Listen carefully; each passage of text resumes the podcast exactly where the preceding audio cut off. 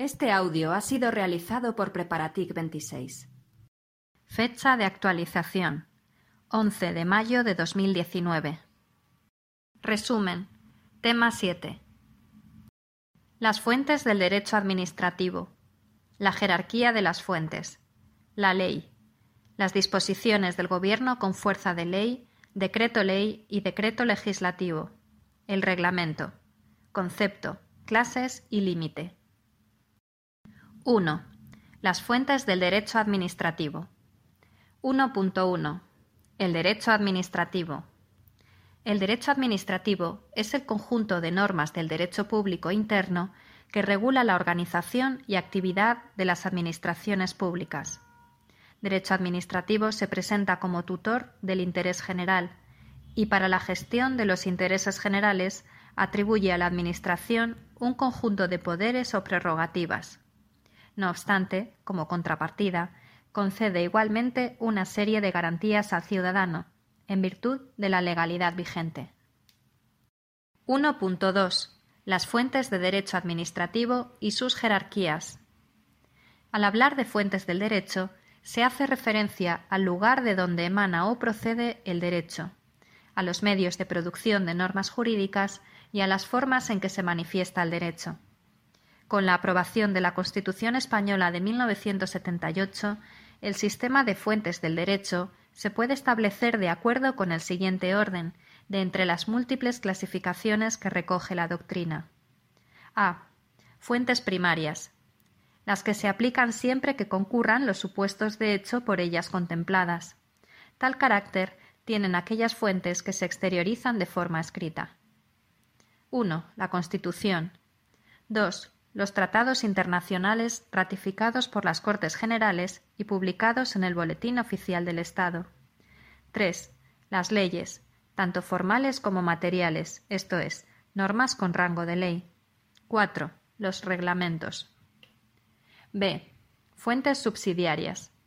Aquellas que se aplican solo en defecto de fuentes primarias. 1. La costumbre. 2. Los principios generales del derecho. 3 la jurisprudencia. La Administración no sólo es destinataria obligada por las normas jurídicas, como los restantes sujetos de derecho, sino protagonista en su elaboración. La participación de la Administración en la creación del derecho se manifiesta de distintas formas.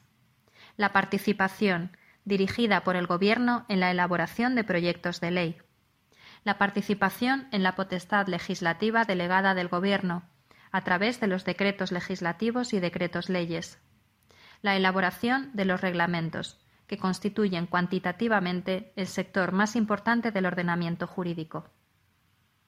2. Las leyes. Los mecanismos de generación y control de las leyes están definidos en la Constitución. En particular, la potestad legislativa corresponde a las Cortes Generales. Existe un gran número de disposiciones con rango de ley, el siguiente listado se detalla en el capítulo 1 del PAC. Ley orgánica, ley ordinaria, ley de pleno o de comisiones, ley de bases, ley marco, ley de armonización, ley autonómica, tratados internacionales. 3. Las disposiciones del Gobierno con fuerza de ley. Aunque generalmente el Parlamento tiene la potestad legislativa, en ocasiones el Gobierno tiene capacidad de generar disposiciones con rango de ley, como en el caso del decreto ley y en el del decreto legislativo. Decreto ley. Se aprueba en casos de extraordinaria y urgente necesidad y posteriormente se someten al control del Parlamento. No pueden afectar a determinadas materias, ordenamiento de las instituciones básicas del Estado, derechos y deberes y libertades fundamentales, régimen de las comunidades autónomas y derecho electoral. Decreto legislativo. Emana del Gobierno por delegación de las Cortes para dictar textos articulados o textos refundidos. No pueden regular materias que deban recogerse en una ley orgánica. La autorización se concede por medio de una ley ordinaria o por medio de una ley de bases. Si la autorización se contiene en una ley ordinaria, el Gobierno elaborará un texto refundido de varios textos legales en uno solo, y lo aprobará por decreto legislativo. Si se hace por ley de bases, El resultado será un texto articulado aprobado mediante decreto legislativo. 4. El reglamento. Se define el reglamento como la disposición normativa de carácter general y de rango inferior a la ley emanada del Poder Ejecutivo en virtud de su potestad reglamentaria. La justificación de la potestad reglamentaria es la siguiente. La ley, por sí misma, es insuficiente para regular la convivencia de la sociedad y la gestión de los intereses de la comunidad. Esta es la razón por la que la ley llama al reglamento que una vez dictado conforme a derecho pasa a formar parte del ordenamiento jurídico complementando a la ley. Están sometidos a la ley por los principios de legalidad y jerarquía normativa. Emanan con carácter de disposición general de aquellos órganos de la Administración que tienen potestad reglamentaria. El artículo 97 de la Constitución atribuye al Gobierno el ejercicio de la potestad reglamentaria de acuerdo con la Constitución y las leyes, o lo que es lo mismo, con sometimiento pleno a la ley y al derecho. Artículo 103.1 de la Constitución española. El reglamento goza de una serie de caracteres propios que le diferencian de los simples actos administrativos. Estos últimos no son normas jurídicas. Se trata de caracteres propios de la norma jurídica y, por tanto, que sirven para distinguir a los reglamentos de los actos administrativos. Las características de los reglamentos son a. El reglamento se inserta en el ordenamiento jurídico. b. La inderogabilidad singular de los reglamentos. c. Nulidad de pleno derecho de los reglamentos ilegales. d. Los reglamentos, como normas jurídicas que son, pueden desconocer y modificar derechos adquiridos por los particulares. 1. Clases. La regulación de la potestad reglamentaria se recoge en la Ley 39-2015, que dedica su título sexto a la iniciativa legislativa y la potestad para dictar reglamentos y otras disposiciones. En el mismo sentido que se viene indicando, el artículo 128.1 de la Ley 39-2015 dispone que el ejercicio de la potestad reglamentaria corresponde al Gobierno de la Nación, a los órganos de gobierno de las comunidades autónomas de conformidad con lo establecido en sus respectivos estatutos, y a los órganos de gobierno locales, de acuerdo con lo previsto en la Constitución, los estatutos de autonomía y la Ley 7-1985 de 2 de abril, reguladora de las bases del régimen local. Se pueden categorizar los reglamentos siguiendo distintas clasificaciones. A. Por el órgano del que emanan. Estatales, si proceden de la Administración del Estado autonómicos, emanados de una comunidad autónoma, locales, si emanan de entidades locales, esto es, ayuntamientos, alcaldes o diputaciones provinciales, institucionales, si emanan de la Administración institucional y corporativa. B. Por sus efectos.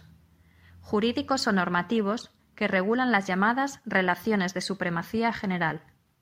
Organizativos o administrativos, que o bien son de carácter orgánico, o bien, si se refieren a los administrados, lo hacen en cuanto estos están incursos en las llamadas relaciones de supremacía especial. C. Por su relación con la ley. Reglamentos ejecutivos o secundum legem. Responden a la necesidad de completar y desarrollar la ley en que se apoyan, normalmente en virtud de una autorización o mandato expreso de la misma reglamentos independientes o extra leyem. Son aquellos que operan sobre ámbitos distintos de los regulados por las leyes. D. Por razón de los destinatarios. Reglamentos generales.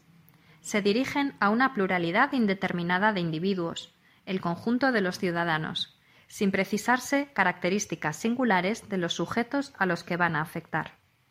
Reglamentos especiales esta relación une a la Administración con determinados ciudadanos por una situación en relación especial o singular frente a la Administración.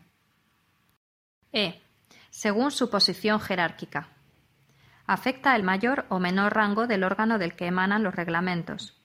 El artículo 23 de la Ley de Gobierno 50-1997 establece los reglamentos se ajustarán a las siguientes normas de competencia y jerarquía.